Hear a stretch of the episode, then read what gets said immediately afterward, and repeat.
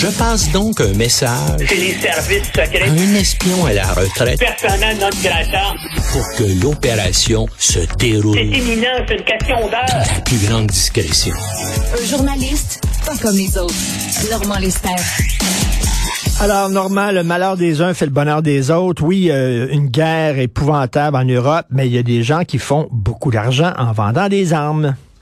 Ben oui, c'est le rapport international de l'Institut international de Stockholm sur la paix qui vient de, euh, sortir et, ça montre qu'effectivement, en pense entendu comme moi, tous les dizaines de milliards de dollars d'équipements militaires que les États-Unis et l'OTAN fournissent actuellement à l'Ukraine pour se défendre. Et puis, bien sûr, ça veut dire ça que dans les années qui viennent, il va falloir renouveler le stock de ces armes-là. Et, c'est pour ça donc que euh, dans la plupart des pays occidentaux, les grands fabricants d'armes et d'équipements militaires là, ben, voient euh, leurs actions augmenter parce que c'est sûr que les, que les pays vont vouloir renouveler leur stock d'armement. Mmh et même des pays comme l'Allemagne qui finalement euh, euh, dépensaient moins que les autres dans le domaine militaire, ben depuis la guerre d'Ukraine, bien sûr, ils ont augmenté considérablement eux aussi leurs dépenses militaires. Les seuls à qui ça, ça, nuit vraiment actuellement, c'est la Russie. Euh, tu vas me dire, ben ils subissent des pertes épouvantables, c'est vrai, mais le problème, c'est que leur industrie euh, militaire de haute technologie compte sur euh, de, l'équipement électronique qui provient euh, d'Occident, donc pour équiper soit leurs missiles, leur façon de, de tirer des, des obus. Donc, ils ont, ils ont un énorme besoin de semi-conducteurs et les sanctions, bien sûr, de de l'Occident empêche l'exportation de semi-conducteurs et, ça nuit à leur industrie.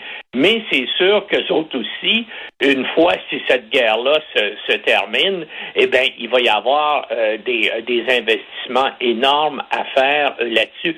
Mais si on regarde euh, les 100 plus gros producteurs d'armes au monde, bien sûr, c'est les Américains qui, dominent. Ils, ont, ils, ont 40 des 100 plus importants fabricants d'armes et de produits militaires. Et ça représente 200, ça, ça a représenté en 2021 299 milliards de dollars là, simplement pour l'aspect militaire de ces compagnies-là. Mais, mais, ça, écoute, je lis ton texte, euh, Normand, je lis ton texte, puis ça, ça, ça donne des, des situations totalement absurdes et ça montre à quel point ces entreprises-là n'ont comme aucune morale. À la fin, tu dis que Israël a obtenu des pays arabes des contrats d'armement d'une valeur de 3 milliards de dollars. Donc, il y a des entreprises israéliennes qui vendent des armes à des pays qui veulent la destruction d'Israël. C'est fou Attention, ils vendent ça à des pays qui sont entendus dans les accords d'Abraham d'il y a deux ans, hein, parce qu'il y a eu des accords signés entre Israël et plusieurs pays arabes, ben, notamment les Émirats arabes unis, euh, euh, le Bahreïn, euh, et donc ce sont des pays qui ont signé un accord de paix avec Israël et maintenant ils achètent du matériel militaire israélien. Israël est un petit pays avec une population à peu près semblable au Québec, mais ils ont quand même euh, quatre entreprises là, qui sont au, nombre des, euh, des 100 plus gros euh, fabricants et exportateurs d'armes sur la, sur la planète. Le Canada, si, le Canada, on a un seul pays parmi euh, les 100 euh, plus gros fabricants d'armes et, c'est CIA de, euh, de, Montréal, donc qui fabrique mmh. des simulateurs de vol là, pour la plupart des avions civils ou militaires de la, de la planète. On a donc un, seul, une seule compagnie qui figure parmi les 100 plus gros producteurs d'armes au monde. Mais qu'est-ce que tu veux aux États-Unis et partout, les, euh, euh, dans, dans tous les grands pays, hein, parce que il y a la France, l'Angleterre, euh, la, euh, la Chine avec c'est une partie importante de l'économie et une partie des innovations qui commencent dans le domaine militaire, ensuite de ça, bien sûr, vont dans le civil. Écoute, l'Internet, a d'abord été développé comme une façon euh, aux États-Unis, comme une façon de permettre à des ordinateurs militaires de communiquer entre eux. Hein. C'est la euh, Defense Advanced Project Agency dans les années 70 qui a développé euh, ce qui est maintenant le réseau mondial Internet.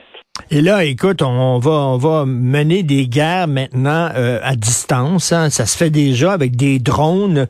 Tu as des soldats qui partent à 9 heures du matin de chez eux. Ils s'en vont dans un petit bureau climatisé euh, euh, au Texas. Et là, ils contrôlent des drones qui sont quelque part en Afghanistan. Ils font la guerre jusqu'à 5 heures. Puis à 5 heures, ben, ils vont super à la maison avec les enfants. exactement. puis, hein, ça fait...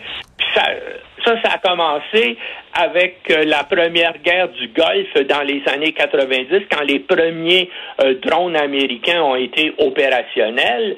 Puis, bien sûr, depuis ce temps-là, ça a connu une expansion phénoménale parce que le prix des, des drones a diminué considérablement.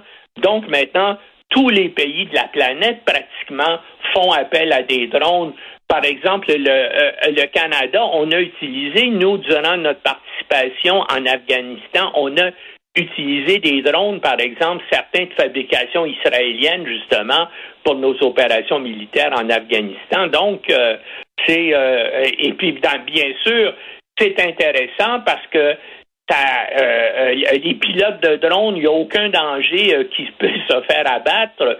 Et les, les prochaines générations des avions de combat qui sont actuellement à l'étude, eh ben, tu vas, il, ça va donner la possibilité ou bien de se guider tout seul, ou bien d'avoir un pilote. Donc, hmm en certaines circonstances, euh, c'est nécessaire. On va pouvoir mettre un pilote à bord, mais de façon générale, ça va être des drones euh, guidés par intelligence artificielle écoute, euh, la guerre du Vietnam, ça s'est arrêté à un moment donné parce qu'il y a une pression des gens, parce qu'il y avait trop de, cadavres d'Américains qui revenaient dans des sacs verts. Mais là, si on peut mener des, si on peut mener des guerres à distance sans perte humaine, euh, peut-être que ça va encourager les gens à, à, amener des guerres qui, sont, qui seraient interminables. Ben, euh, maintenant aussi, on l'oublie pas, là, euh, ce qui s'en vient, c'est les robots terrestres, justement. Euh, donc, on, va remplacer des soldats d'infanterie et puis des véhicules d'infanterie très petits. On, va remplacer les soldats par des robots. Et même, regarde, je sais pas si tu as lu, mais la semaine dernière, à San Francisco, ils ont commencé à étudier la possibilité d'utiliser des robots comme policiers dans des interventions, euh, euh, euh, par exemple, dangereuses.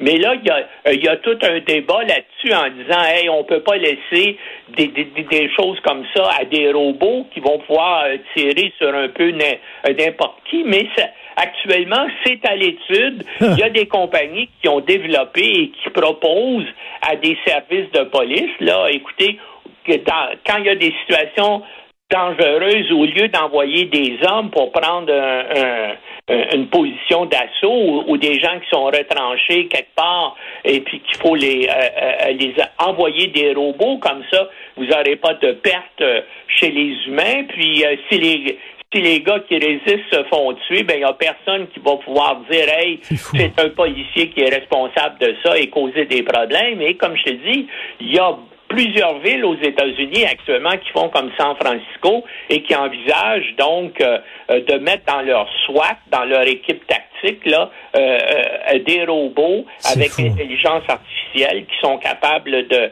de décider s'il ben oui, c'est, c'est Robocop. Et écoute, en terminant, euh, Normand, je veux te faire sourire parce qu'il y a une entreprise ok, qui s'appelle Masterclass. Cette entreprise-là euh, te permet de suivre des cours avec des professionnels en ligne. Par exemple, tu as Margaret Atwood qui donne des cours en ligne de comment écrire un roman. C'est intéressant. Tu as Martin Scorsese qui donne des cours en ligne sur le cinéma. Et là, il y a un nouveau cours qui est, qui est offert par masterclass. Écoute, écoute ça. C'est un cours sur le leadership et c'est George W. Bush qui le donne. Pour vrai, j'ai ça devant une moi. blague, là, c'est pas vrai. Non, c'est vrai. C'est un cours sur le leadership par George W. Bush, le gars qui a envoyé des Américains se faire tuer Oui, euh, pour euh, découvrir des armes dont ils savaient fort bien qu'ils n'existaient pas. Oui, mais c'est une nouille en tout ça. Je veux dire, c'est un type qui, toute sa vie, a bénéficié de l'influence de son père, George Bush, pour avoir les fonctions qu'il a eues, euh, l'argent qu'il a eu, tout ça. Mais c'est un type d'une intelligence et d'une culture extrêmement limitée. Écoute, euh, j'ai ça, là, The President teaches leadership skills from his career. Euh, euh, écoute, c'est incroyable. Puis il donne aussi des cours de peinture. Alors, le leadership et les cours de peinture, parce qu'on sait que c'est un peintre amateur dans ses heures. Euh, écoute, vraiment n'importe quoi, ça va te faire rigoler. Je t'enverrai le lien, tiens. euh, Et, et c'est comme ça. Moi, je vais donner des cours de chansons. Je vais. euh, Merci, Normand. On peut te lire Guerre et vente d'armes des affaires en or aujourd'hui dans le journal. Salut, Normand. salut. Bye.